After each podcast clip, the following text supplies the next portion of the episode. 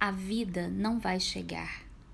Que outra tarefa seria mais importante a uma existência que mapear o que alimenta seu apetite de vida? Ou, como diria Deleuze no livro A Lógica do Sentido, a partir de Lewis Carroll, Alice no País das Maravilhas, o que há de mais íntimo, de mais essencial ao corpo do que acontecimentos como crescer, diminuir e ser cortado? Olá, sou Juliana Bom Tempo e hoje queria compartilhar com você uma experiência que tive junto ao Laboratório de Estudos Polifônicos, o LEP, do Instituto de Letras da Universidade Federal de Uberlândia, ao ser convidada a discorrer sobre o tema Dramaturgias do Acontecimento por uma clínica poética e a lógica do sentido, a partir da perspectiva da esquizoanálise, e resolvi compartilhar essa conversa deliciosa com vocês a partir de alguns pontos de vista. Um deles é essa ideia de que os sentidos, né, que a gente está aqui tanto lutando para pensar como construir sentidos para uma vida que vale a pena ser vivida, é, eles passam por uma ideia de acontecimento e pelo mapeamento de uma certa dramaturgia, de uma certa cena desse acontecimento. Então, compartilho com vocês aqui a partir de uma edição dessa fala que eu fiz graças a esse convite, né? Fiz recentemente, na semana passada, e com muita felicidade me pergunto sobre educação, sobre como construir uma pedagogia que realmente possibilite as pessoas a aprenderem a partir do que vale a pena uma perspectiva que talvez caminhe menos na crítica e mais na clínica, né? Pensando assim, como que a gente constrói nesse momento que a gente está uma vida que realmente vale a pena ser vivida. E esse é o nosso episódio 3 uh, ah, de Inquietações sobre o Suicídio.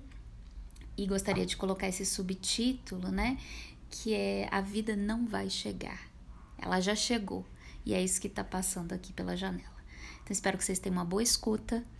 E mais uma vez, se for do interesse de vocês, compartilhar e comentar, curtir, criticar, é, enfim, de alguma forma participar dessa construção vai ser muito bem-vindo. Eu agradeço muito. Por uma clínica poética, seguimos. Boa escuta para vocês.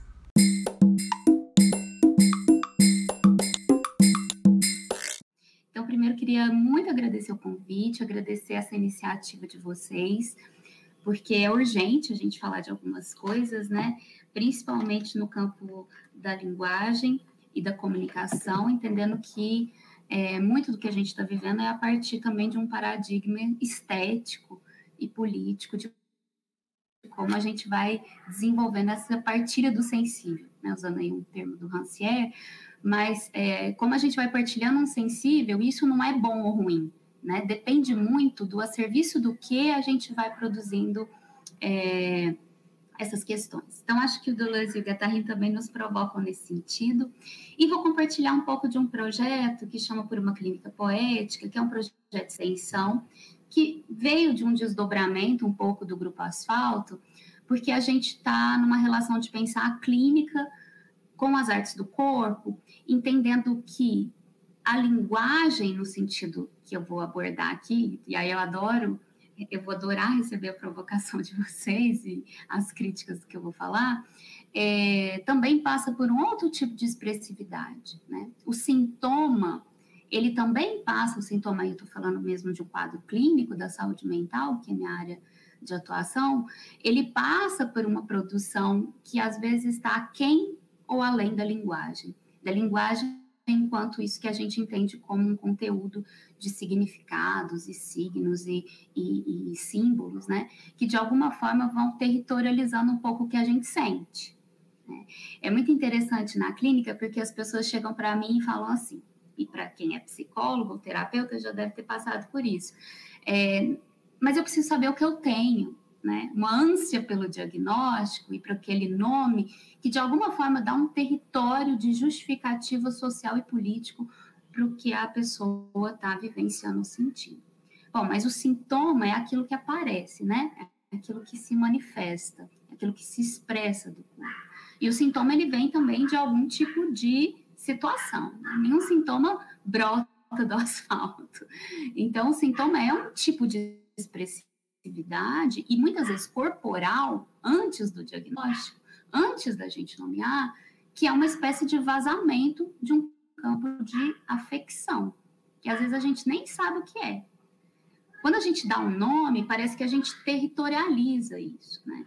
E algumas sensações e alguns sentimentos e algumas precariedades existenciais na nossa sociedade encontram um amparo muito interessante no campo da psicologia da psiquiatria, entendendo que isso também vai sendo gestado por todo um mecanismo de controle, de direcionamento e, e, e de significação e interpretação do que está sendo vivido. Muitas vezes localizando isso no próprio sujeito. E esse, esse é um grande problema para a gente, porque para o Dolores Guattari, e aí eu vou alargar isso para falar da clínica poética, é, para o Dolores Guattari e para a clínica poética, né, e para outras perspectivas também da esquizoanálise, é, quando a gente pensa o sintoma, mesmo que ele se manifeste no sujeito, ele é sempre político e social todo sintoma é político e social, né? Isso é uma contraversão, uma contravenção de toda a produção da humanidade, do homem, né? E do humanismo e do próprio sujeito do que a gente vive hoje. É, é, lógico que isso se expressa no meu corpo, que muitas vezes sou eu que sou impedida de me manifestar. Mas quando a gente entende que isso é um problema meu, o seu, isso também perde toda a dimensão social de produção de nós, né? Nós somos uma espécie de resultante dessas relações. E aí é um pouco por aí que eu queria falar sobre a ideia de uma dramaturgia do acontecimento. Queria falar de onde vem essa ideia de uma dramaturgia do acontecimento, né? Se a gente pensar a história da dramaturgia, ela vem também de toda uma produção textual que convoca e convida uma corporeidade, né? Haja vista uh, os, o, o teatro e, e, e, mesmo quando a gente começa a ter isso na dança, né, todas as a, a, a, a questão cênica mesmo que as artes vão ganhando como um modo de expressão da nobreza, né, no final do século XVI e XVII, e toda essa dramatização que vai sendo regida por um texto, um texto dramático. Né? Então, há uma ênfase na narrativa que vai se deslocando, e hoje a gente discute muito a questão da dramaturgia do corpo, para pensar uma espécie de cena, ou seja, uma espécie de contexto. E aí o Deleuze, ele tem um texto, esse texto é de 67, ele está publicado nesse livro, A Ilha Deserta e Outros Escritos, que é um texto, um livro organizado com textos do Deleuze é, por Davi Lapujade, é, e esse texto especificamente foi traduzido pelo Luiz Orlandi, que eu tive a honra de ser aluna, meu querido professor Orlandi, é, que chama o Método da Dramatização, que é um texto de 1967. E nesse texto, é, o Deleuze provoca a gente fazendo a seguinte pergunta. É, não está assegurado que a questão o que é seja uma boa questão para descobrir a essência ou a ideia. É possível que questões do tipo quem, quando, como, onde, quando e quanto são melhores, tanto para descobrir a essência de algo, quanto para determinar algo mais importante concernente à ideia.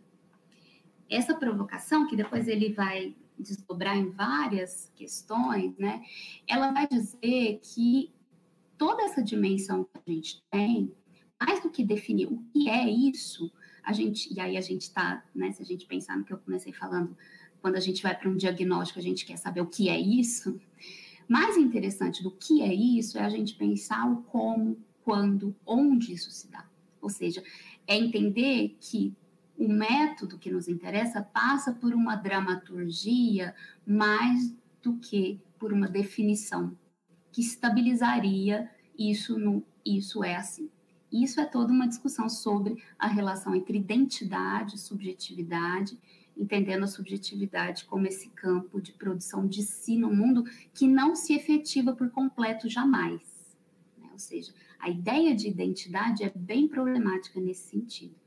E a identidade, muitas vezes, é, ela é regida pela, pela linguagem. Então, eu começo pensando a dramatização desse lugar de que a, a, a, toda a história da ideia, ou seja, toda a história que a gente tem, ela não é necessária, nunca foi, mas ela é contingencial. Ou seja, ela depende de uma contingência, ela está ela tá sendo produzida a cada momento, inclusive agora, quando a gente está aqui, né, com esses novos dispositivos e esse novo modo de nos encontrarmos. Bom, então já começamos aí com um problema do que eu não vou aqui dizer o que é, mas eu estou interessada em pensar como isso funciona. É, isso também é uma frase bem forte né, da esquizoanálise. Não nos interessa o que isso quer dizer, nos interessa como isso funciona, como isso opera, onde, quando, quem, como. Nos interessa pensar nesse método da dramatização para pensar no próprio sentido e na produção de uma expressividade que muitas vezes a sintaxe não dá conta. Ou seja, a nossa estruturação linguística, ela não dá conta e ela já direciona. E aí, quando a gente fica muito nessa ideia do que, que isso quer dizer, que é todo, a gente tem toda uma história, né, é, ocidental, é, e mesmo da filosofia, de entender os, os, conceitos enquanto definições e a vida enquanto uma definição, né? A própria ideia de identidade te pede uma definição que hoje está cada vez mais pulverizada e fragmentada, uma definição que te estabilize numa ideia de si, né? Mais radicalmente numa ideia de eu, que para a gente é muito problemática no sentido de que isso também produziu esse humano demasiado humano, em que a vida, a natureza, a própria diferença, né? Porque a gente fala de diversidade, mas a gente não consegue lidar com os dissensos, com a diferença, ela vai ficando relegada ao mas de onde você veio, como que você faz, o que você é. Então, essa ideia de quem você é e como que você funciona no mundo nos interessa mais, né? Então tem uma tensão aí que a própria linguagem na sua estrutura sintática vai produzir. E aí a gente vai entendendo que o Deleuze, principalmente o Deleuze, ele tem uma ideia de pensar numa lógica que não é uma lógica dedutiva nem indutiva como a lógica na filosofia, né? a lógica da razão kantiana, mas que é uma lógica enquanto um regime de relação.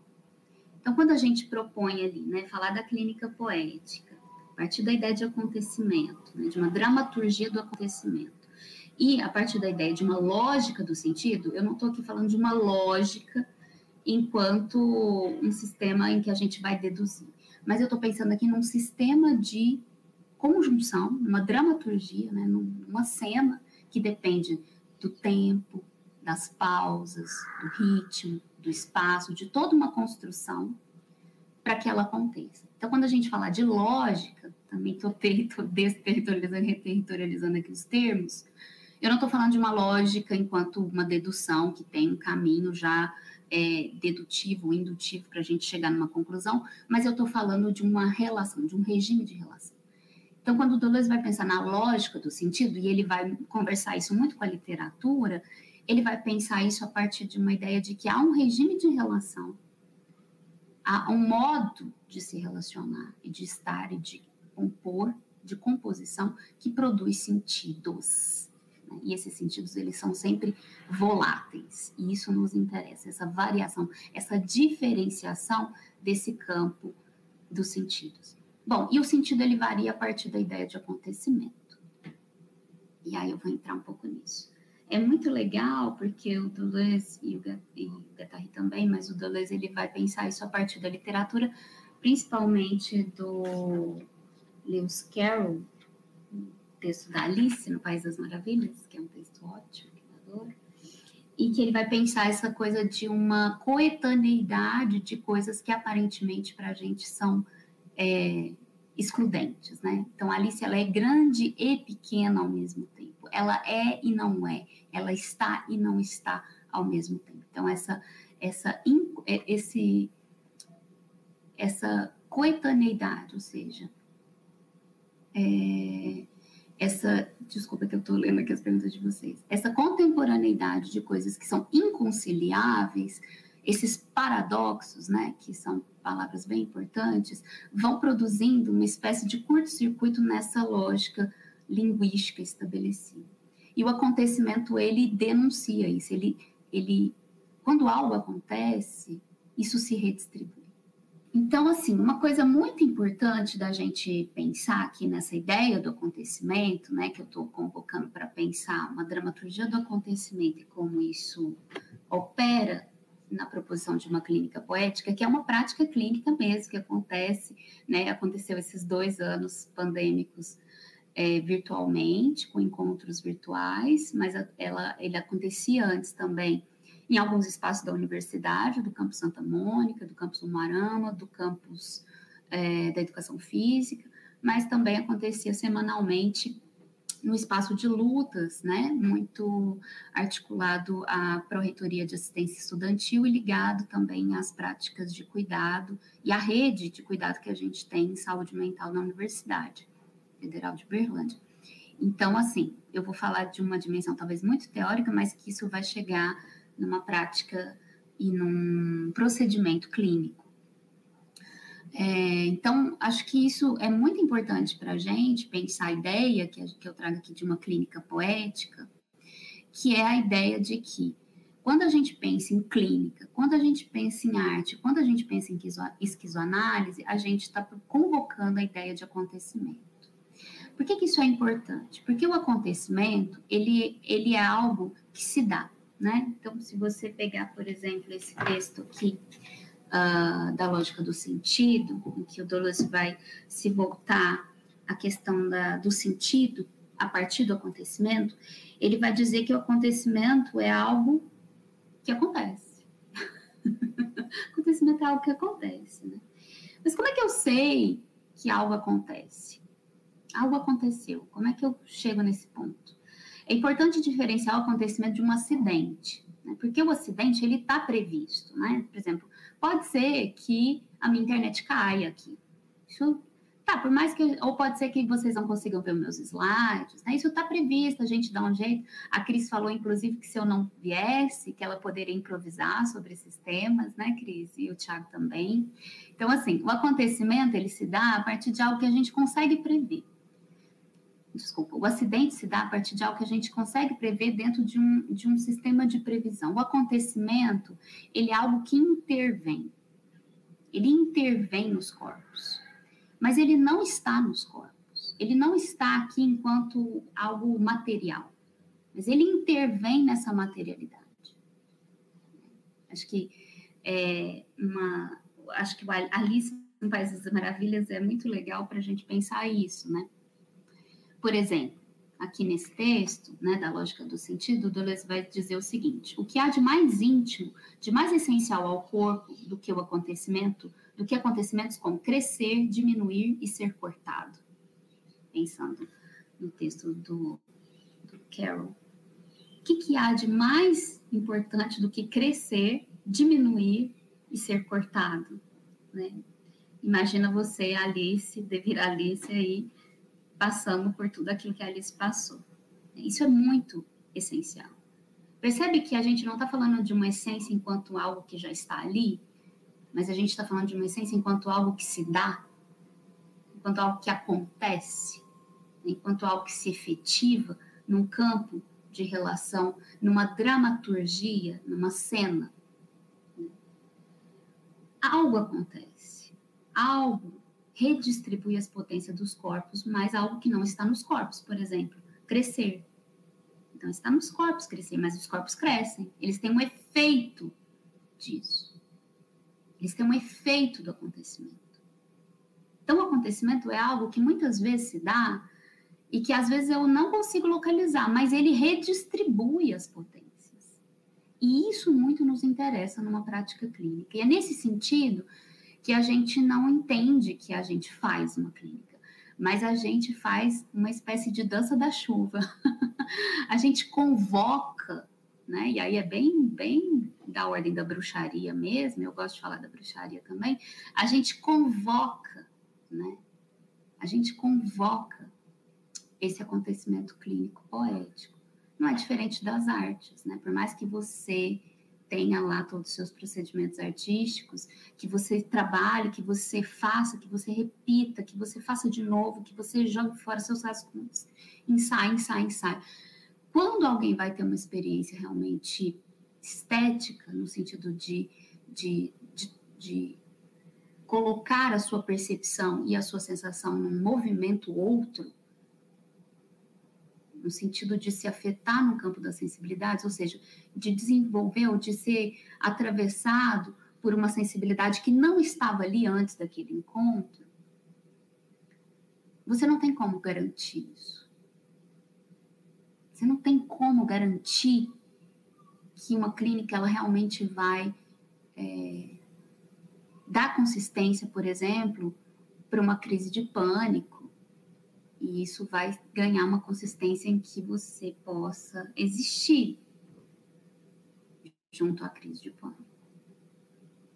Você não tem como garantir. Bom, mas você tem como criar procedimentos para atravessar, sem garantias, mas para atravessar. Isso é da ordem do acontecimento. Né? Então, o que a gente faz enquanto artista, o que a gente faz enquanto clínico, em última análise, o que a gente faz enquanto professor é convocar o acontecimento da clínica, o acontecimento da sensibilidade, o acontecimento da aprendizagem. A gente não tem como garantir que alguém aprende.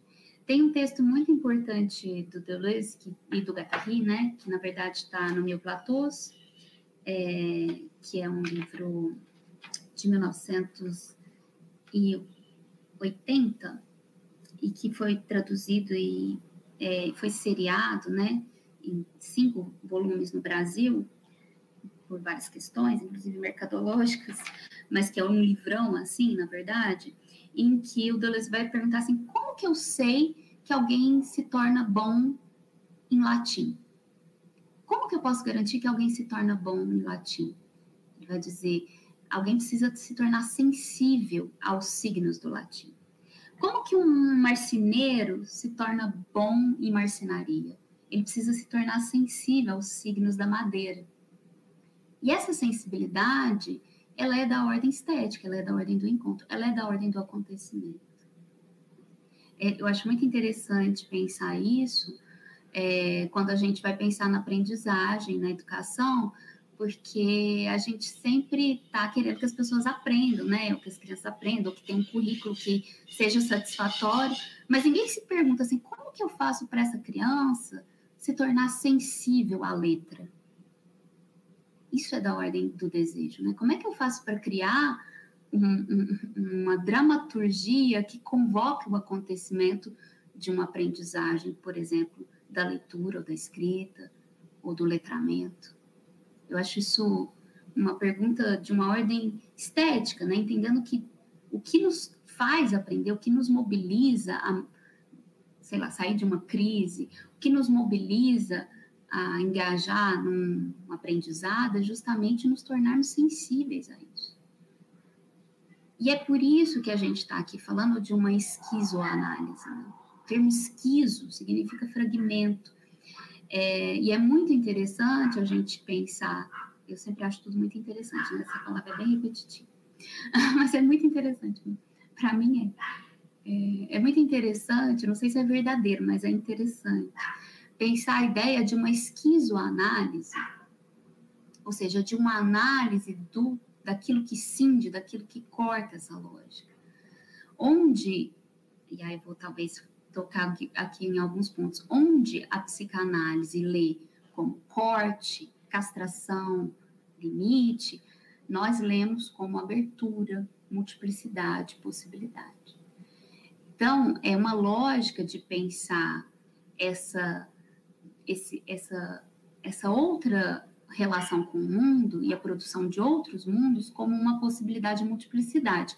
Isso não quer dizer que eu não precise da consistência, e que eu não possa me perder e adoecer nisso. Ou seja, não é uma apologia a todo mundo ficar muito doido. Mas é uma ideia de que nós precisamos criar espaços saudáveis para enlouquecer e não para ficar normal. Porque o normal, ele coincide com toda essa lógica do que a gente está vivendo aqui. Uma partilha do sensível que muitas vezes é, é partilhado com alguns e com poucos, né? Com poucos. Acho que a gente está vivendo isso fortemente agora, não só no Brasil, mas no mundo. E quando a gente está pensando nisso, é, de uma dimensão também da produção de uma ética, de uma estética, de uma política de si no mundo, as questões ecológicas elas vão também precipitar um pouco essa fragmentação, essa dissociação, essa perda né, da morada e, e muitas vezes perdas que, que são reais. Né? Você pode morrer, de fato. Perdemos pessoas, né? perdemos coisas, não temos garantia, não temos para onde voltar. Né? A questão da imigração, não temos Natal. Não temos para onde voltar. E aí, como é que a gente vive nessa outra dimensão, né? que é a dimensão do fragmento?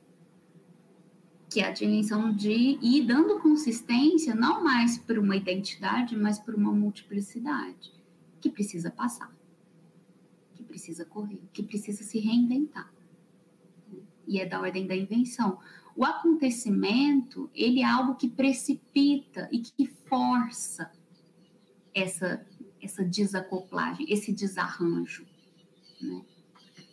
Tem uma frase aqui, também nesse texto, é, que eu acho bem interessante, do, da lógica do sentido, é, em que ele vai falar que o acontecimento ele não é algo, mas ele provoca algo. Né? Não mais estados de coisas ou misturas de fundos dos corpos, mas acontecimentos incorporais na superfície que resumem essa mistura. Por exemplo, a árvore verdeja, a noite anoitece. Né? Como é que se, qual que é o limite entre dizer tá à tarde e tá à noite?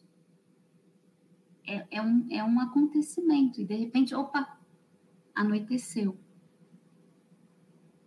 verdejar da árvore pós-inverno, por exemplo, ou pós-queimada aqui, né, no nosso, na nossa situação mais cotidiana. Percebam que, que a ideia de que há a convocação de um acontecimento, que é o que a gente pode fazer, não tem garantias. E ela é produzida mesmo nessa ideia de conseguir construir uma espécie de jangada para que a gente atravesse o caos. E essa jangada ela é sempre frágil, ela é sempre precária, ela é sempre da ordem do não discursivo ou do assignificante, que também é uma palavra problemática. A gente vai falar um pouquinho disso. Então, aqui a gente chega muito nessa ideia de que o acontecimento e uma dramaturgia do acontecimento não está ligado no que é isso, mas o como isso acontece, como isso funciona. Então, a gente está sempre falando de um quando e de um onde. Né? Quando e onde isso acontece. É tão interessante pensar nisso, né? Porque muitas vezes a gente vê toda uma sintomatologia do presente sendo expressa nos corpos. Vou dar um exemplo. É, hoje a gente tem várias pessoas com diagnóstico de transtorno de personalidade borderline. Bom, eu tenho uma ideia de que nós vivemos numa sociedade borderline. Nós estamos na borda da linha, assim, né? Nós estamos caminhando num, num limítrofe. Né? Não dá mais para ficar bem ou normal ou, né? Há que se ter um tônus. Como diria o primo Levi, a guerra é sempre, né? Precisamos de estratégia, temos que ter tônus, né? A gente precisa de um tônus para os tempos que a gente tem vivido. Né? Não dá tempo e a gente está sensível a isso, né? Tá todo mundo sensível a isso. Então, quando a gente pergunta assim, ah, mas o que, que você tem? Ou o que, o que, o que, qual o seu diagnóstico? A gente está perdendo, não é que não tenha um diagnóstico, mas a gente perde a dimensão política do que está passando pelos corpos na minha vida, na sua vida. Eu sempre me pergunto uma, uma pergunta dramática, que é assim, dramática, né? Que eu sou dramática. O que, que eu vou dizer para minhas filhas? o que, que eu vou dizer para as minhas filhas? Como que eu vou convencer minhas filhas de viver nesse mundo? O que, eu vou dizer para elas? Então, assim, não dá para dizer, ah, a minha filha, ela tá com crise de pânico. Tá, também tô. Você também deve estar tá meio ansioso, sei lá, meio perdido aí. Né? E aí? É problema seu? Ou a gente vai realmente discutir essa sintomatologia do presente? Que é um pouco o que a gente está convocando aqui. E aí a gente está falando de encontrar e mapear, e aí vou usar um termo também da esquizoanálise, de cartografar as coordenadas espaço-temporais. Cartografar como um mapa mesmo, como um território que a gente vai desenhar nesse mapa, entendendo que esse mapa não para de se desenhar, ele não acaba nunca. Né? E quando a gente estabiliza esses mapas, é, isso também é uma questão política, de dizer que isso é assim que você tem isso. Isso é uma ação política. Quando a gente fixa um sentido, quando a gente estabelece um sentido, um único sentido, ou quando a gente, né, aí, mais radicalmente, quando a gente interpreta uma situação, a gente estabiliza uma multiplicidade de coisas possíveis e impossíveis que estão se passando de partículas que eu não consigo nominar porque a palavra ela estabiliza algo que é volátil, que está o tempo todo se diferenciando, desde a, sei lá, da, da minha pele, né, das minhas partículas, ao ar que eu estou falando, aos pensamentos que vêm, ao que eu nem sei que vai acontecer daqui a pouco, não sei o que vai acontecer daqui a pouco, ao que eu nem sei quem está me ouvindo, por exemplo. Uma série de partículas que eu posso dizer, ah, tá, isso aqui é assim. Isso é político. Ou talvez do que você está falando é sobre isso, isso também é político. Os corpos são causas uns dos outros como estado de coisas, né? Os corpos, os corpos existem, eles estão aqui, eles têm uma materialidade. Os encontros entre esses corpos geram efeitos. Talvez o que eu estou falando aqui para vocês está gerando alguma coisa. Para mim está gerando um monte de coisa. Tais efeitos são acontecimentos, são relações de tempo incorporais que têm por atributo redistribuir a potência dos corpos. Um exemplo muito rápido, assim, os filósofos odeiam que eu fico dando esses exemplos, que as pessoas dão esses exemplos, mas ele funciona. Um exemplo de acontecimento: bater o carro, bateu no poste, né? Bateu. O que, que aconteceu? O carro bateu no poste. Agora, o bater não está localizado nem no poste, nem no carro. Bateu. acontecimento. bateu. A pessoa que estava no carro morreu. O poste tombou e o carro deu perda total. Ou seja, o bater, o acontecimento bater, ele redistribuiu a potência desses corpos. Ele redistribuiu a condição desses corpos no mundo. Então, o acontecimento ele tem um nível de violência também, porque ele ele tem uma radicalidade mesmo de redistribuir as potências. Por isso que o acidente que está previsto, isso que a gente vai reorganizando, ele, isso não é um acontecimento. O acontecimento ele é algo realmente que, putz, nossa, algo aconteceu. Algo, me, algo está diferente. Que é isso que a gente está sentindo. Vai chegar numa hora, eu espero que chegue, né? Que a gente fala assim, nossa, esse mundo aqui já é outro. Ele já é outro. Ou seja, isso tudo que está em trânsito começa a ganhar uma consistência de um outro mundo. De um outro mundo. Por isso que a gente está assentado nesse momento da transição da ponte, é um momento muito importante politicamente da gente entender qual vida queremos qual vida a gente quer viver? Assim, isso é uma, é uma pergunta urgente, porque as coisas estão se redistribuindo e já estão em disputa. O novo normal já está em disputa a partir de vários acontecimentos, inclusive da pandemia, né? Se a gente for pegar esse acontecimento pandêmico. E aí é muito importante a gente entender essa relação desse quando, onde, né? É, por quê? Porque, lógico, né? A gente está falando de um acontecimento que não tem como ser previsto, mas que se dá. Algo se deu. Quando, onde? Como? E não o que aconteceu, mas como aconteceu, onde aconteceu, para que aconteceu. O que, que é que se, que se redistribuiu? O que, que é que afrouxou e que começa a entrar em disputa para a criação de novos programas? Que tipo de processo foi liberado para que novos programas fiquem tão uh, afoitos para capturar isso rapidamente, redimensionar rapidamente? Se a gente pensar, por exemplo, no evento de 2013, né, das, aquelas manifestações que a, a princípio elas eram totalmente descentradas, descentralizadas, né, assustadoramente descentralizadas e ao mesmo tempo uma espécie de insurgência, de insurreição, né, uma coisa que não era da ordem da revolução, mas era da ordem de um caos ali. Rapidamente isso foi capturado. Rapidamente as, as forças criaram um programa para isso, né? um programa perigoso, inclusive. Perigoso, perigosíssimo. Né? A árvore verdeja, o crescer, o diminuir, o ser cortado, que redistribui a potência dos corpos, que altera a maneira de ser. É um pouco nesse sentido que a gente está aqui pensando a ideia de que os sentidos e aí eu gosto de falar sempre no plural, os sentidos. A lógica dos sentidos é sempre a produção de um tipo de relação que agencia esses sentidos e que eles estão sempre precisando, demandando mobilização. É, a gente está vivendo isso claramente com todas as mídias internéticas ou não, né? A fake news é, é uma boa conversa sobre isso, nesse sentido esse acontecimento e essas. Ai, eu acho que eu voltei. Ah, tá, desculpa. Bom, algo acontece que tem por certo efeito, por efeito, certa clínica, que sempre é política.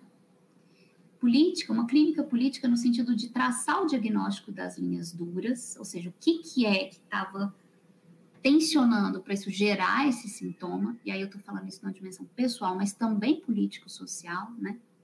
O que, que é que fez essa insurreição surgir? O que, que é que impediu essa, essa insurreição de surgir antes, por exemplo, nesse exemplo que eu estou trazendo? E como é que a gente vai, de alguma forma, criando pequenos desvios dessas linhas duras para algo vazar que não seja o sintoma?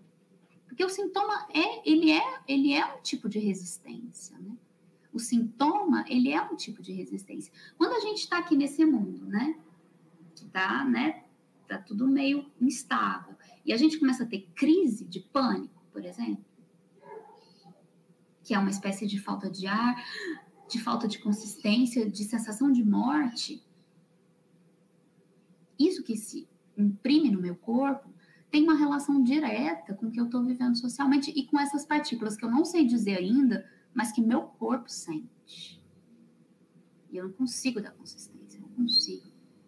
E aí, para mim, desse ponto de vista e de uma perspectiva esquizoanalítica, localizar isso numa interpretação que remonta a sua história de vida familiar é perder toda a dimensão política que o sintoma acessa. Porque é um acesso mesmo. Que o passeio esquizo acessa, com todos os sofrimentos implicados, com a falta de consistência implicada, mas ele acessa. E aí, nesse sentido, as artes, né, algo acontece que tem por efeito certa estética. E aí aqui a gente está pensando na estética no sentido do Deleuze Guattariano, que é justamente uma, uma ideia, uma teoria das sensibilidades. A teoria estética para o Deleuze e para o Guattari, ela está sempre ligada a uma teoria das sensibilidades, ou seja, é um modo de produzir sensibilidades. E isso, mais uma vez, é político porque toda produção de subjetividade, do ponto de vista é, Deleuze-Guattariano, é, passa sempre por um paradigma estético, ou seja, a, a produção, qualquer semelhança coincidência, tá, gente? Mas há a produção de um mito do campo dos afetos. O mito é produzido a partir de um campo da sensibilidade das afecções, não é de outro a, o nacionalismo, né, e a gente arrepia de falar disso, ele é produzido a partir de um campo estético e de sensibilidades.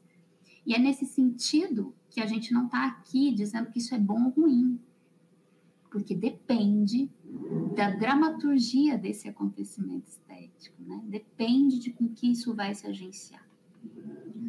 Bom, e algo acontece que tem por efeito certa esquizoanálise, que é sempre política, ou seja, uma análise daquilo que diferencia, daquilo que escapa. A potência produtiva é desenvolvida, desculpa, a potência produtiva é devolvida aos corpos. Potências essas que foram separadas dos corpos na produção de adoecimentos, agenciamentos, agenciando máquinas desejantes na produção de certo território, território existencial em uma etologia orquestrada por afecções. Tá. Quando a gente vai falar de esquizoanálise, a gente está falando de uma relação em devolver para os corpos aquilo que ele pode. Toda essa clínica que eu estou falando para vocês, e aí queria pensar isso no campo das artes também, ela tem por função devolver para os corpos o que o corpo pode. Porque todo adoecimento, toda produção da gente no mundo, do nosso adestramento, inclusive a escola é um grande agenciador disso, né, que controla inclusive os nossos esfíncteres, né, porque a criança ela, ela tem que esperar para fazer xixi, ela não pode fazer a hora que ela quer. A gente faz isso com os nossos alunos, né? Na universidade é absurdo. Como que a gente foi adestrado? E as empresas fazem isso muito bem, né? A ponto de ter empresas na China que as pessoas usam fraldas Olha isso, gente, olha a violência desse trem, né? A potência produtiva, ela é devolvida para os corpos. Ou seja, você precisa, de novo, entender e praticar aquilo que o seu corpo pode. Quando a gente se sente diante de um caos e que a gente adoece, que a gente se entristece, a gente percebe claramente a sensação de impotência, que é política. Por que, que a gente se sente impotente? É porque então, tem coisas que a gente é impotente mesmo, porque não faz parte da, da sua potência. Você não pode contra algumas coisas. Mas a sensação de impotência, ela tem a ver com aquilo que você pode. Essa que adoece, essa que entristece, ela tem a ver com aquilo que você pode. Quando o seu corpo é separado daquilo que ele pode, nós adoecemos. Isso é um modo de reger os corpos. Isso é um modo de produzir um corpo adestrável, um corpo do consumidor, um corpo do trabalhador, um corpo que não descansa, um corpo que vê no ócio um, uma culpa, uma dívida, um corpo que não consegue parar. E pior, né? Ele não é produtivo, ele é produtivista, porque ele está sempre produzindo a serviço de algo que não tem a ver com ele, do qual ele não participa. Né? A gente pode aqui ver algumas partículas de relação é, com a própria ideia de mais-valia e, e, de alienação marxista. É, e, não dá para a gente separar a esquizoanálise, mesmo essa análise é, do capitalismo e dessa discussão da produção de si no mundo, dessa, desse ponto de vista, sem passar por Marx. E a gente está falando disso de um ponto de vista micropolítico do ponto de vista da produção desse tipo de subjetividade que se engata nesse mecanismo consumista, produtivista. Tem que ter um tipo de corpo que serve a isso. E esse corpo tem, tem, tem que ser produzido. A produção desse corpo ele é estético, político e ético. E é nesse sentido que a gente trabalha meio que na contravertente disso, buscando criar contextos em que as pessoas possam exercer as suas potências, né? em que os corpos possam ser devolvidos daquilo que ele pode, daquilo que ele pode. Essa é uma clínica que nos interessa. Né? É, quando a gente fala de agenciar máquinas desejantes, é justamente criar um tipo de dramaturgia de quando, onde, como, em que o desejo possa passar. Em que esse acoplamento, em que essa maquinaria que tem a ver, por exemplo, é, eu acho isso bem interessante para pensar a situação da gente como docente, como discente, como técnico numa universidade, é, que poderia ser uma grande potência de produção de vida e de alegrias e de existência, de saúde, em última análise, e que nos adoece diariamente. Que tipo de maquinaria desejante, a gente está servindo. Porque algo ou alguém ou alguma coisa também está produzindo essa maquinaria desejante que produz como resultante corpos adoecidos, amortizados, corpos que não têm tempo de vida. E aí a gente está pensando isso não de um ponto de, de vista mais da produção de, do sujeito, do ser, mas de um ponto de vista etológico. isso é bem spinozano, né? E o Deleuze e o Guattari têm essa referência a Spinoza, é, que é um, um, uh, filósofo contemporâneo a René Descartes, assim, só para localizar na história da filosofia onde que está o Spinoza, mas o Spinoza ele vai pensar numa etologia, né? e não uma ontologia, para pensar a produção de si no mundo. Por que, que ele pensa a etologia?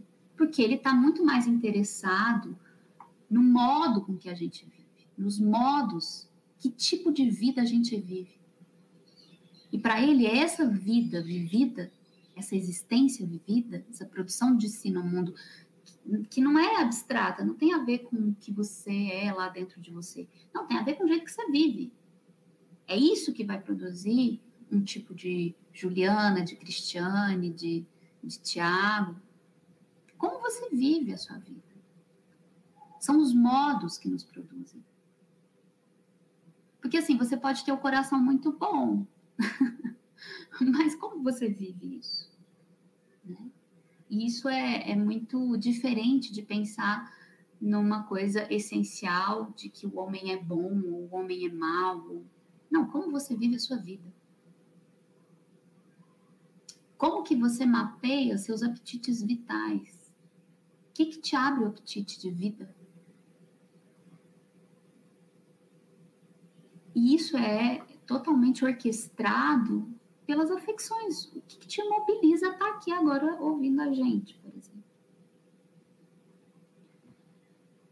Bom, e, e aí a gente começa a deslocar isso né, para outras relações, assim, com, com tudo isso. Eu vou trazer uma citação aqui do Guattari para falar um pouco da esquizoanálise, né, que é uma palavra, quase um palavrão, Eis que voltamos à questão da esquizoanálise. Não se trata, como podemos perceber, de uma nova receita psicológica ou psicossociológica, mas de uma prática micropolítica que só tomará sentido em relação a um gigantesco rizoma de revoluções moleculares, proliferando a partir de uma multidão de devires mutantes devir mulher, devir criança, devir velho, devir animal, planta, cosmos, devir invisível. Tantas maneiras de inventar, de maquinar novas sensibilidades, novas inteligências da existência, uma nova doçura. É... Essa ideia de que a gente nunca está pronto, que não vai chegar, a vida não vai chegar, gente. Essa é uma notícia triste mas a gente estava assim, né? Nossa, quando eu casar, quando eu tiver minhas filhas, quando eu tiver a minha casa, quando eu. Assim, isso não vai chegar. Tá? Não vai chegar. Não vai chegar. É isso. A vida é isso aqui que tá passando aí na sua janela. E aqui. É isso. É, é só isso mesmo. É pouco. É, não é pouco. É, é menos. e é pouco. E nesse pouco tem algo. Tem algo que te engaja, às vezes, outras não.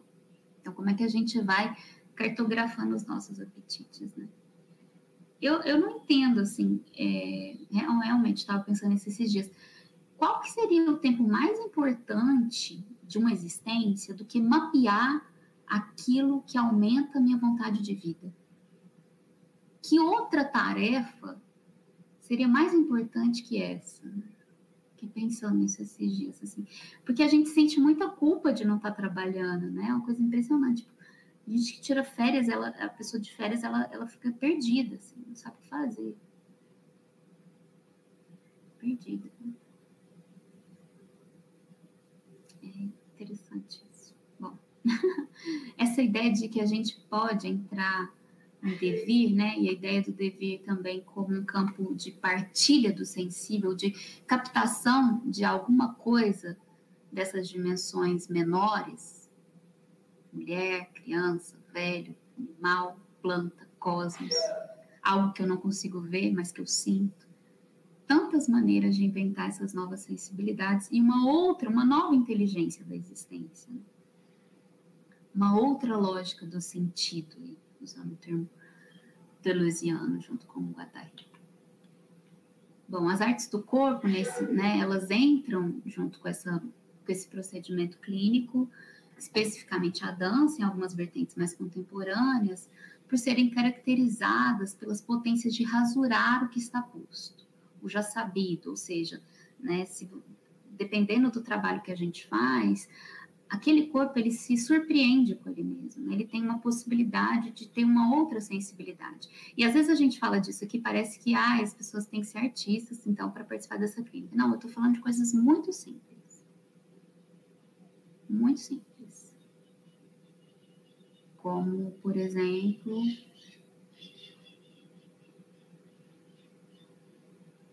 segurar uma pedra.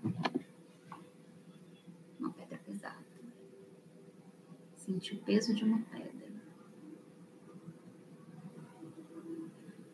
Ou, por exemplo, é, ir sentindo o peso da gravidade, tentando te achatar no chão. E perceber quanto de esforço tônico, muscular, você precisa fazer para manter o seu corpo ereto. Perceber que às vezes a gente se esforça demais, ou às vezes, às vezes a gente se esforça de menos. Toda essa dança com a gravidade, por exemplo, que a gente faz, para estar tá aqui sentado numa poltrona falando com vocês na frente da tela, toda essa movimentação tem a ver com o corpo que dança. Isso não é um atributo dos dançarinos.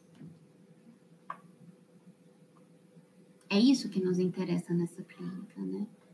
Rasurar o que está posto como óbvio, o já sabido, já reconhecido, operando um tipo de intervenção problemática e dando visibilidade aos entraves dos modos de vida próprios ao cotidiano, uma espécie de diagnóstico de onde a vida encontra-se travada nos fluxos criativos e nas forças afirmativas, uma clínica do mundo que se dá a partir das poéticas agenciadas no e através dos corpos.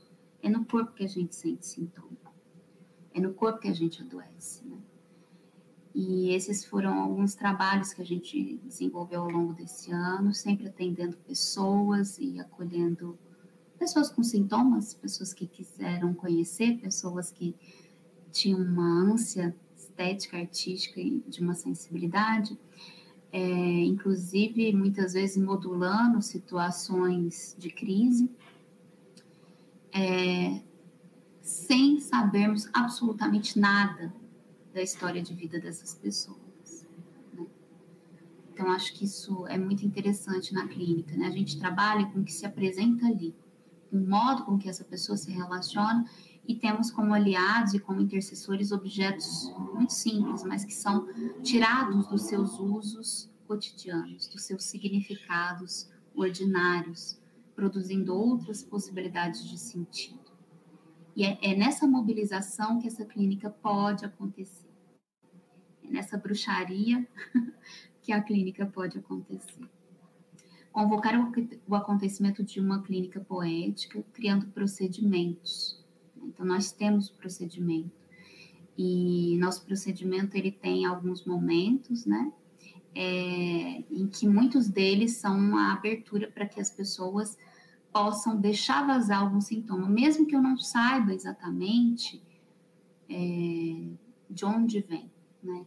Aqui, ela sabe, o corpo dela sabe, e às vezes ela também não sabe, mas ao vazar isso vai gestando, engravidando a vida e o próprio corpo de sentidos, na construção de uma jangada que nos ajude a atravessar o caos. Porque a jangada, ela, ela é um barco, né, um barquinho, em que as pessoas constroem a partir da junção de várias toras. E aí tem um tipo de amarração que você tem que fazer, que não pode ser rígida demais e nem frouxa demais Porque a jangada ela é essa placa que ela tem uma maleabilidade para atravessar as ondas e entrar no alto mar. Né? Porque se ela for uma placa inteira, dura, ela não consegue atravessar. A onda ela quebra, a onda não deixa ela atravessar. E se ela for frouxa demais, ela não tem o plano para você realmente ter ali um corpus para atravessar essa a quebra das ondas na praia.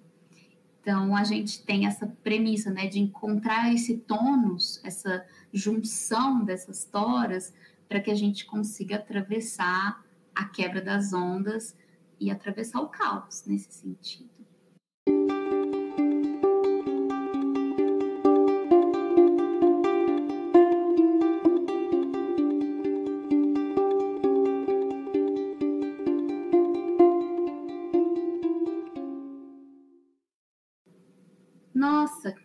Bom, Cris. Obrigada. É, obrigada pela escuta também. É, adorei você citar o Bakhtin, porque é isso, não tem álibi mesmo, né? É, e testemunhar, às vezes, também convocando um outro campo de pensamento é de outra ordem, né? Não tem como a gente se desculpar da nossa existência, né? A gente precisa pensar nela todo dia, porque é isso, assim, né? Tipo, você é responsável, você é responsável, e se você não faz nada, você é responsável também. eu até costumo dizer que na clínica, antes de responder a sua pergunta, eu não trabalho sozinha. Né?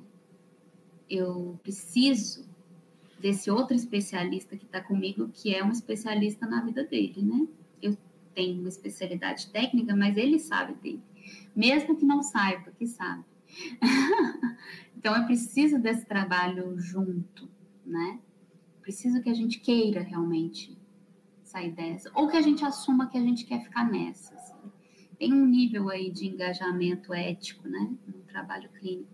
E quando você fala dessa criação de máquinas desejantes na educação, eu, gosto muito dessa pergunta nesse momento que a gente está, porque eu, junto com a Karine, que é uma professora, é, Karine Zago, professora da enfermagem, e com a série de outros profissionais, a, a Fernanda Nucan, o Ricardo Wagner, professor da psicologia, nós construímos o AME, né, que é um ambulatório de multiprofissional estudantil, para atender casos graves dos estudantes da UF. E é inevitável o quanto é localizado no aluno em crise o problema. Assim, isso era muito claro, assim.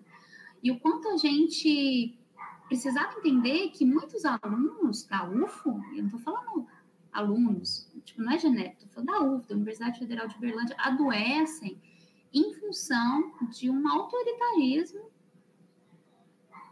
de um, é, de um exercício do pequeno poder mesmo, desse lugar de professor.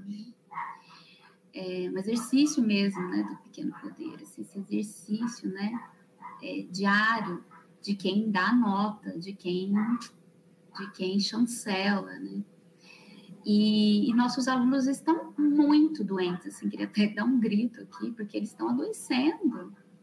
E a gente também, assim. É, e aí eu fico pensando nisso, assim, que tipo de agenciamento, como criar máquinas desejantes na educação. Eu acho que a primeira coisa que a gente precisa entender, antes dessa pergunta, é como que a gente, a gente trabalha com essa possibilidade, com essa ampliação desse leque, entendendo que os alunos vão engajar em algumas coisas. E que é isso mesmo. Eu nunca sei. Essa, esse hífen ensino para o Dolores, né, gente? Calma. O Dolores para o Esse hífen, ensino-aprendizagem, precisa ser cortado. Essa coisa da gente achar que a gente ensina algo e que o aluno aprende aquilo, errado. O que acontece quando o pensamento do aluno viaja? Que tipo de aprendizagem esse devaneio que a gente medica, de uma atenção flutuante, faz? É, que tipo, como que algo, e aí eu, eu acho que se, o aluno, se os alunos não estão interessados na minha aula, esse problema é meu, não é dos alunos.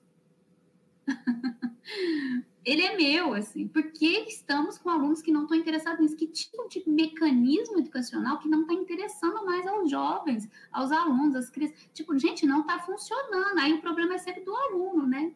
é do aluno, o problema é do aluno. Tipo, não, gente, pro... eu trabalho com os alunos, né? Se meu trabalho não está sendo efetivo, o problema é meu. Esse é meu trabalho. Meu trabalho é encantar o que eu estou falando. É encantar isso. E se isso não está encantando, o que, que é que encanta? Como é que a gente pensa um currículo a partir disso? E um currículo é uma didática, né? Porque quando a gente fala de máquinas desejantes, mais uma vez queria convocar essa ideia da dramaturgia. A gente está falando de produzir dramaturgia. A gente está falando de encantar o concreto. De entender que o que a gente está ensinando não é conteúdo, é experiência. O que a gente pode produzir para os alunos é um campo de experiência. Porque, gente, se a gente ficar aqui falando de conteúdo, realmente, assim, eu acho que a. Bom, não posso falar isso aqui, mas eu acho que a gente vai perdendo a função, assim, como educador. Porque conteúdo tem na internet. Tem, tem em qualquer lugar. Conteúdo é muito fácil. Para que, que você precisa de um professor, doutor, pós-doutor, para passar conteúdo? A gente está aqui para produzir pessoas que tenham sensibilidades e que consigam é, construir um, um, tipo de experiência com aquilo. Vou te dar um exemplo, por exemplo, eu às vezes eu, eu acompanho pessoas da psicologia na supervisão clínica, ou mesmo quando eu fui tutora lá na residência multiprofissional estudantil. E aí, assim, eles a gente discutindo os casos, né? E, e, a clínica ela tem isso, né? Tipo, você não vai achar você sabe disso quando você vai no médico. O cara sabe pra caramba, tem doutorado, pós-doutorado, ele pode ser um péssimo médico, um péssimo clínico. Porque a clínica ela não tem a ver com o que você estudou. Não é à toa que a gente tem residência. Não é à toa que o estudante, para ter formação de psicólogo, ele tem que passar pelo estágio clínico. Porque tem algo de um conhecimento que é da experiência. E que a gente só aprende fazendo. Não está no livro. O livro vai falar, vai relatar. Cada paciente que chega, cada pessoa que você encontra, cada aluno que você encontra, vai te exigir não saber. Não sei. Vamos, vamos ver junto. Eu só sei que eu não sei mesmo. Cada paciente que chega, pode, eu tenho 15 anos de clínica, você pode ter 200 anos. Cada paciente que você chega é novo. O que você vai produzir com ele é novo, você não sabe. Eu acho que essa ideia, que é do Rancière também, né, do mestre ignorante, que não é do Rancière, mas que ele retoma, é muito importante agora. Os alunos sabem coisas que a gente não sabe. Assim, se a gente não descer aí da cadeirinha, sentar e falar, galera, vamos ver o que, que tem aqui, não vai dar. E eu não estou falando da gente não elencar temas, não ter conteúdos para serem aprendidos, porque senão, né, a gente precisa a gente precisa saber das coisas. Mas saber é um tipo de tecnologia que passa por você. Você é parte disso. Você tem que construir uma tecnologia de si para você se engajar nessa outra tecnologia. É, e é uma tecnologia mesmo de produzir experiência. Eu acho que você toca num conceito do La, Roça muito importante, né? A gente não tem tempo para experiência. Experiência não é consumível. Ela não, ela não tem esse time né, esse tempo do mundo que não tem, né, que não pode isso, não pode atrasar, não pode nada, não pode nada, não pode nada. Tem que ser tudo assim. Isso não quer dizer não ser pontual, mas quer dizer talvez que o tempo da experiência ele vai exigir coisas que não estão colocadas no currículo. Não estão. Né? E aí assim, a gente está cada vez mais fragmentado, ao mesmo tempo cada vez mais exigido. Gente, isso chama esquizofrenia, né? Diagnosticável, vai produzir uma espécie de caos subjetivo, subjetivante. Porque, assim, se a gente não consegue entender que esses fragmentos, essa fragmentação, ela nos possibilita, e se a gente não tem um mundo que, que possibilite a nossa possibilidade, que é o que está, o que está, se a gente está vivendo um mundo que está exigindo uma coisa que já não está mais aqui, eu pedi isso e você não fez. Eu pedi isso. O, que, o trabalho que você fez não foi o que eu pedi. Então, eu não vou te ouvir e você também não tem tempo de, de se expressar. Isso é, isso chama fascismo, microfascismo. É, a questão do fragmento tem esse livro Proust, Os Signos do Deleuze, que é um livro que tem duas edições, né? Ele foi primeiro publicado em 69 e depois do encontro dele com o Guattari, ele, ele fez um adendo assim em 76. E ele vai falar um pouco dessa coisa dos fragmentos em alguns desses capítulos. É, a questão do fragmento é muito interessante isso para o Deleuze e para o Guattari também. Eles vão falar nisso com Kafka e com Proust, é, com Marcel Proust, e eles vão pensar que mesmo quando, por exemplo, na psicanálise se fala de objeto parcial e fragmento, é sempre na ideia de que há um todo. Então, a ideia do fragmento, quando a gente fala assim, estamos fragmentados, parece que a gente pressupõe um todo, que ou foi ou vai chegar. Né? A, própria ideia de castração, por exemplo, tem a ver com isso. Né? Eu fui tolhido de algo, fui castrado de um poder. E aqui a gente está falando muito de um outro lugar que é assim, aceitar que a gente se constitui enquanto fragmento, mas não é um fragmento que tende, que vai chegar, que vai se totalizar, não vai. A ideia de máquina desejante é a ideia de que nós somos objetos parciais e sempre nos conectamos a objetos parciais, porque o que há são objetos parciais. Por isso que a gente está falando de vir. Porque a gente nunca se completa. A Cris falou do devir e do vir a ser, né? Que é, eu queria colocar isso numa terceira via, no devir, o vir a ser e o porvir, né? Que são termos que o Deleuze usa em alguns momentos. A própria ideia de voyance, de vidência, é, que seria um porvir, né? Um povo porvir, um povo que não existe, um povo nômade, é, a ideia de devir, ela é uma ideia que, vem de né, última análise é, de Heráclito, mas ela está muito ligada à produção da ideia de individuação no Gilbert Simondon, que é um autor que quase contemporâneo do Deleuze, mas um pouquinho antes, né, escreve muito na década de 40, 50, um pouquinho antes, e que o Deleuze se referencia muito a ele, e que ele vai dizer que, além de várias coisas, que algo nunca se individua por completo. Mas essa individuação, ela sempre possui ovos de algo que vai se individuar e que nunca chega. Essa é a ideia de devir. A gente nunca chega. Nós, nossa constituição é devir para o Deleuze. E é lógico que a gente, é, toda a ideia de identidade, ela vai tender a estabilizar um devir.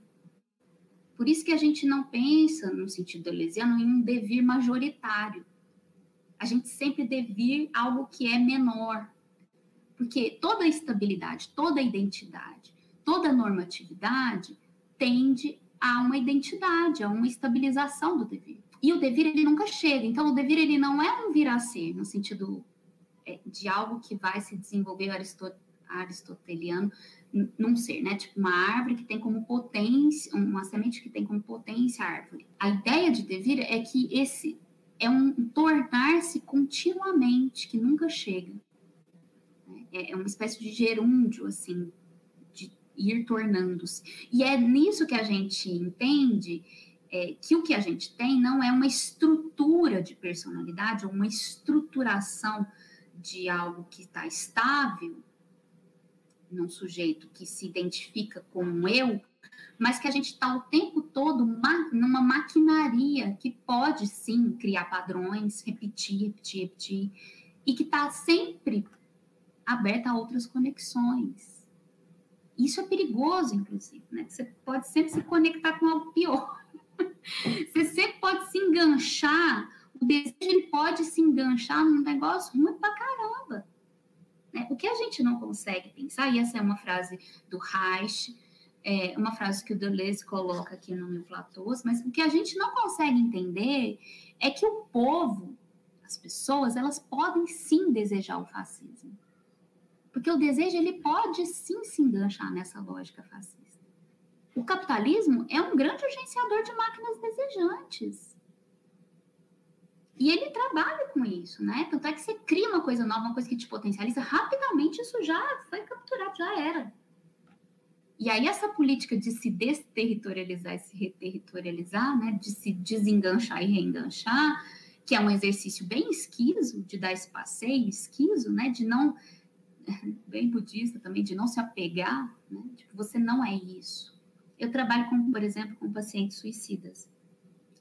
E aí o paciente suicida, ele tem muito isso, olha, não dá, eu quero morrer, eu quero morrer. Quando alguém vai se suicidar, eu sempre pergunto para essa pessoa: o que em você quer morrer? Porque se a gente sai da ideia de identidade vai para a ideia de multiplicidade e de que a gente é devir, essa pessoa ela está enganchada num desejo de morte, num, né, num desejo de morte. Mas ela não é só isso. Ela nunca é só isso. Como ela nunca é também algo que só quer viver. Tem algo que está o tempo todo se desarranjando a nossa, nosso trabalho, né, eu acho muito legal que o Deleuze e o Guattari têm um conceito que, o, inclusive, o Guattari já falou isso várias vezes, o Deleuze também, que é o principal conceito deles, que é o conceito de ritornelo, que é a espécie de uma criação de um território a partir de um cantarolar, de algo quase invisível, mas que se cria um território, que se ocupa um terreno. Ele dá o exemplo da criança que vai atravessar a noite escura e ela canta uma cantiga repetidamente. E essa cantiga frágil, pequena, cria um pequeno território, um pequeno ritornelo que ajuda ela a atravessar a noite escura, que ela está com medo.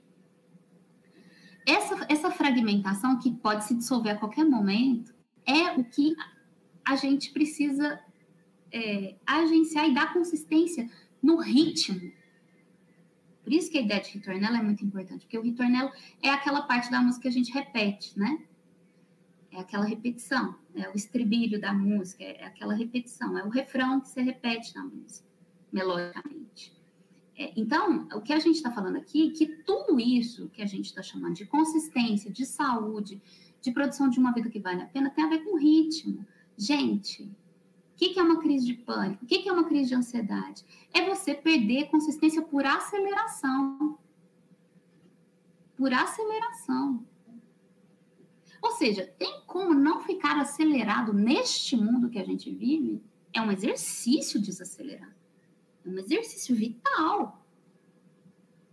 Então, assim, quando a gente está falando de um fragmento, a gente não está falando aqui de uma fragmentação de algo que deu errado que não se integrou, que não se totalizou. E essa diferenciação nos possibilita, sim, crescer e diminuir ao mesmo tempo, né, como a Alice. Então, nesse sentido, a Alice, ela é a materialização do paradoxo, que é existir, assim, existir é crescer e diminuir. Né? Assim, para você crescer, algo diminui ao mesmo tempo. Né? Você cresce e diminui ao mesmo tempo. Você cresce e diminui ao mesmo tempo tudo cresce e diminui ao mesmo tempo. É um paradoxo. A gente é e não é ao mesmo tempo. Eu gosto de estar aqui e não gosto ao mesmo tempo. ao mesmo tempo. É um paradoxo, né? É, e aí, quando a gente vai falar da questão do significante e do significado, né? Que eu localizo bem de onde você está tirando essa pergunta. Mas uh, o acontecimento, né? O sentido no, nesse termo deleuziano, o sentido, sentido, isso que produz um sentido, que, que experimenta um sentido, que não é da ordem da, da interpretação, mas é a da ordem da mobilização dos signos, não tem uma relação direta é, com algo que me remete a. Por isso, pensar em significante e significado é, é como se o sentido fosse, na verdade, uma espécie de boicote ao significante, ao significado, no sentido deleuziano. Porque quando você interpreta um ato falho, por exemplo, ou um, uma coisa, interpreta no sentido do significante do significado, você vai remeter a algo que está recalcado. E mais do que isso, que passou pela linguagem.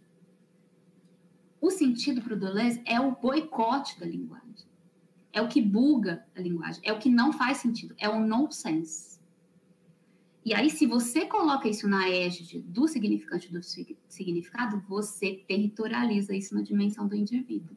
Isso, para o Deleuze e para o Guattari, é um grande problema.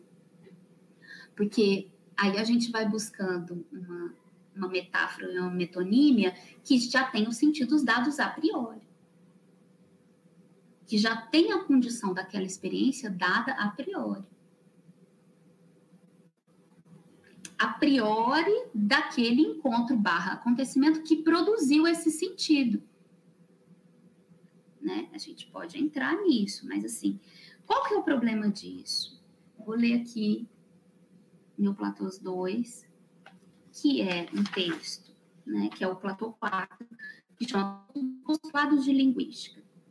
A professora não se questiona quando interroga um aluno, assim como não se questiona quando ensina uma regra de gramática ou de cálculo. Ela insígnia, ela dá ordens, ela comanda. Os mandamentos do professor não são exteriores, nem se acrescentam ao que ele nos ensina. Não provém de significações primeiras, não são a consequência da informação. A ordem se apoia sempre, desde o início, em ordens. Por isso é redundância. A máquina do ensino obrigatório não comunica informações, mas impõe à criança coordenadas semióticas com todas as bases duais da gramática, masculino, feminino, singular, plural, substantivo, verbo, sujeito do enunciado, sujeito enunciação. A unidade alimentar da linguagem, o enunciado, é a palavra de ordem. A linguagem não é mesmo feita para que se acredite nela, mas para obedecer e fazer obedecer. Uma regra de gramática é um marcador de poder antes de ser um marcador sintático. né? Assim, então, assim, quando a gente interpreta algo que acontece, algo que se sente, algo que me atravessa no regime a gente está operando na lógica de algo que está dado e, portanto, a gente perde a dimensão do acontecimento e localiza isso num regime de relação que tende ao eu, tende a algo que não deu certo, tende a uma má integração de si. A gente trabalha numa outra lógica, né? A Alice trabalha numa outra lógica, que é de assumir o fragmento. Assim, é, a gente é precário mesmo. A gente não vai dar certo. a gente sabe assim, não vai. É isso.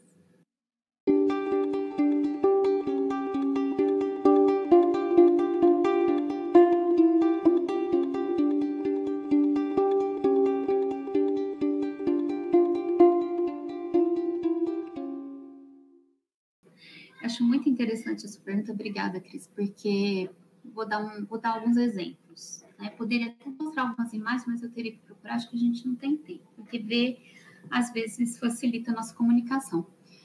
Teve uma professora da UFO que ela tirou a própria vida. Ela se suicidou. E nesse contexto foi muito angustiante assim para todos nós, né? Principalmente para quem era muito próximo dela, professores, alunos. E existiu um, uma espécie de silenciamento da universidade sobre isso, né? E nessa ocasião, ao mesmo tempo, todo mundo muito angustiado porque era uma, uma pessoa muito querida, né? Muito ativa, muito querida. E isso mobilizou coisas que iam ficar embaixo do pano e que depois a gente ia resolver. E aí eles me procuraram para que a gente. E tinha também uma, uma das facilitadoras da clínica poética que era aluna dela, então tinha uma coisa muito próxima da gente que a gente estava sensível e a gente ficou muito mobilizado a fazer algo com isso. Né? E, e a, a, falar sobre, né? explicitar, expressar o que estava acontecendo ali coletivamente e tirar isso de uma individualidade de alguém que tirou sua própria vida como algo bem pessoal, de alguém que que poderia ser eu, que poderia ser você, que poderia ser qualquer um de nós. Né? Então a gente sentiu muita necessidade de politizar esse ato. É... E aí a gente convocou essas pessoas, foram 300 pessoas, e a gente fez uma intervenção na universidade. Né? Nós compramos né, com, com, com, a ajuda da universidade, da PROAI, flores vermelhas, a gente pôs no lenço, cada um pegou uma flor, a gente fez uma caminhada, eu acho que isso dá para mostrar aqui, se vocês me permitirem. A gente fez uma caminhada com essas flores todas pelo campus, é, um cortejo mesmo. E a gente chegou no prédio que essa professora estava lá, a gente subiu na, no andar e nós despetalamos todas as pétalas. Aí choveu as flores e a gente plantou os cabos sem pétalas no jardim. E foi muito forte fazer isso, assim. A gente fez um trabalho de sensibilidade antes. Eu tenho essas imagens aqui, deixa eu abrir para vocês. A gente fez um trabalho muito sensível antes e a gente precisou fazer isso, né? E o quanto que isso, de algum modo, cuidou de uma coisa que estava sendo silenciada e que a gente não se permite viver e discutir, que é perguntar o que, que é que né? Politizar uma ação extremamente importante na universidade. Né? Não dá para a gente fingir que isso não está acontecendo. E criar um plano de sensibilidade coletivo em que a gente realmente possa existir, inclusive nas nossas falências e nos nossos fracassos. O que, que isso quer dizer? Eu não sei, mas foi uma experiência que quem esteve lá poderia compartilhar com a gente a Lídia Clark, que é uma grande artista brasileira e que nos muito, né, nós trabalhamos muito com a perspectiva que ela traz da última obra que ela fez que chama Estruturação do Self, em que ela faz um trabalho que ela mesma chama de clínico, com objetos, produzindo uma experiência estética para os seus clientes, ela chama de clientes. Ela fala assim: "Eu não acredito, não me interessa ninguém que queira me categorizar.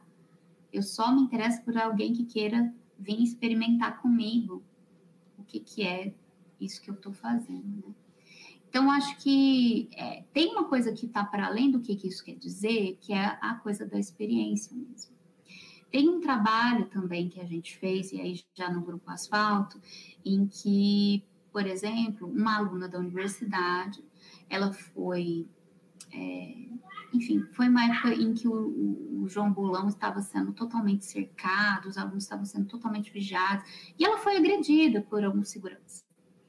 E, e, enfim, teve um, vários problemas com isso, e foi, foi inapropriado o que aconteceu lá. E era um momento que também os próprios seguranças estavam tentando entender, né, a militarização do Então, estava todo mundo ali meio assustado e aconteceu com ela. E a gente fez uma ação em que a gente se encolerou todo mundo de coleira, várias pessoas de coleira, e tinha uma, uma pessoa, uma mulher negra, com o cabelo amarrado aqui na frente, sem rosto, com salto alto, e que ficava passeando com a gente, sei lá, 12 pessoas, 15 pessoas, puxando ela pelo campus, e ela puxando a gente, né? Então, nesse jogo de tensões, a gente caminhou pelo campus. O que, que isso quer dizer? E é, foi muito forte porque várias pessoas olharam e a gente fez essa ação várias vezes. E uma delas, a gente estava fazendo essa ação, as pessoas pararam, elas olharam e uma pessoa de fora teve a iniciativa de soltar a coleira. De, da gente soltar. Ela foi lá e tirou a coleira. E aí todo mundo começou a soltar as coleiras. Assim. Meio brechiniano, assim, né? É, porque era uma incitação a algo, podia não acontecer nada também, né? Como não aconteceu algumas vezes, assim, e a gente se enforcava mesmo, a gente ficava, e assim, tinha um olhar para fora, né? A gente tinha um trabalho sobre. Uma outra ação que a gente fez também, que a gente chegava como pessoas normais na, na praça, do a gente tinha todo um treinamento para isso, mas a gente chegava e a gente andava pela praça, como as pessoas estavam andando, de repente a gente parava um na frente do outro, se abraçava, ia para o chão e rolava um em cima do outro, levantava e continuava andando, né? Ah, também teus braços, chama essa ação. E aí essa ação, ela foi tão louca, assim, porque as pessoas criavam narrativas sobre isso, né? Tipo, nossa, eles... Teve gente que falou assim, nossa, eu vi vocês dois abraçando e rolando, eu fiquei tão emocionada, de repente vocês se levantaram e saiu cada um para um lado. E não sei o que, não sei o que, não sei o que, começou a falar de várias coisas, e e aí várias pessoas fazendo isso, pessoas do público também pediram um abraço para gente, outras pessoas começaram a criticar. Teve uma intervenção também muito forte que a gente, é, a gente tira a roupa, a gente está com na Tupavilela, a, a gente está com uma camisola embaixo. Tem homens e mulheres na ação. A gente é, tira, fica com essas camisolas, a gente prepara uma argila e a gente passa a argila no corpo um do outro e a gente deita junto e fica parado até a argila secar. Parece uma estátua, assim. E as pessoas ficaram em volta discutindo sobre isso. Inclusive de falar assim, tipo, os meninos estavam de cueca e as meninas estavam de camisola. E eles falaram assim: nossa, os meninos estão de cueca e as meninas estão peladas. Engraçado, né?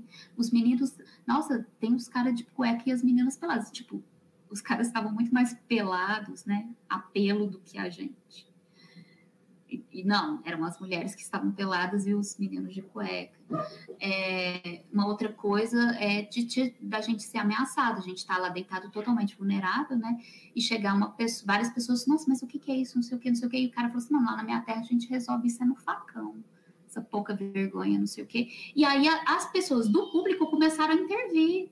Tipo assim, não, cara, eles estão fazendo isso pra gente ver, olha que bonito, não sei o quê. E aí começaram uma discussão, assim, a gente deitado, certo? Tipo, ai meu Deus, será que alguém vai matar a gente? É, enfim, eu acho que, que mobiliza coisa. Uma outra cena também, essa a gente fez em outras cidades, mas que a gente é, bate clarinete. A gente está muito bonito, muito elegante, assim, a gente pega e tira, bate clarinete. Fica batendo clarinete, batendo clarinete e tal.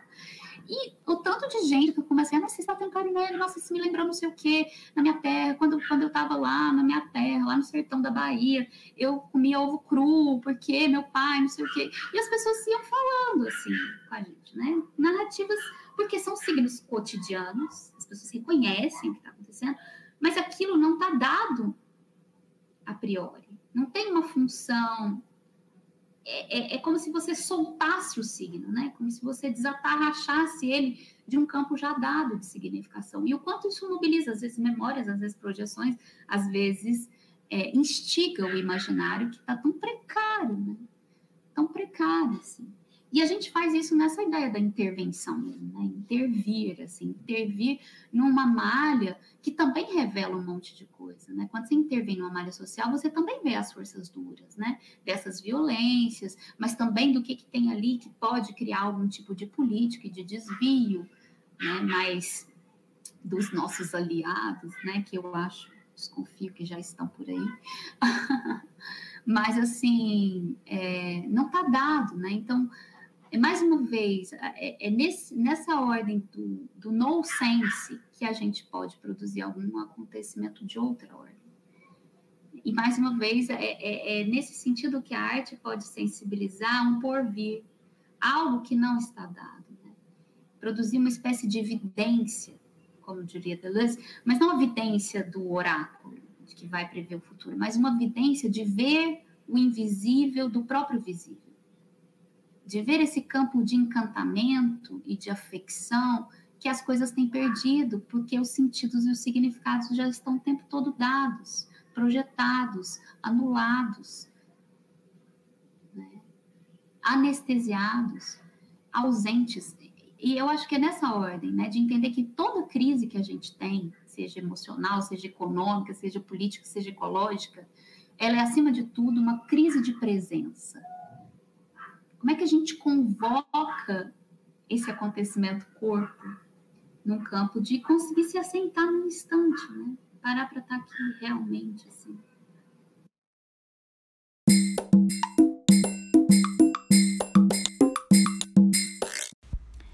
Esse foi o nosso episódio 3 da série Inquietações sobre o Suicídio. Uh, e o nosso subtítulo de hoje é A Vida Não Vai Chegar. Bom, mais uma vez me questiono que outra tarefa seria mais importante, né, para alguém que está vivo, do que mapear o que alimenta seu apetite de vida. Haveria, afinal, uma tarefa mais urgente do que essa? Teríamos mais urgência em gastar o nosso tempo de vida do que mapeando o que me engaja nessa existência? Ou dançando para que o acontecimento da chuva se dê é sobre a bruxaria, é sobre encantar o concreto ou reencantar o concreto. É sobre perder tempo fazendo nada, mesmo, né? Que é essa perda de tempo, que não é dinheiro e que deixa a vida acontecer. De alguma forma eu me sinto muito engajada ao perceber a ressonância que nós encontramos ao politizar os sintomas, ao pensar o suicídio desse ponto de vista, radicalmente político e social. Entender que a guerra é sempre. Estamos juntos nessa. Por uma clínica poética, sigamos. Mais uma vez convido vocês a curtir, ouvir, compartilhar, descurtir. Estamos abertos aos diálogos e às conversações que isso pode ocasionar. Mais uma vez, sigamos por uma clínica poética, acompanhando as dramaturgias do acontecimento de uma vida que talvez valha a pena ser vivida. Até logo!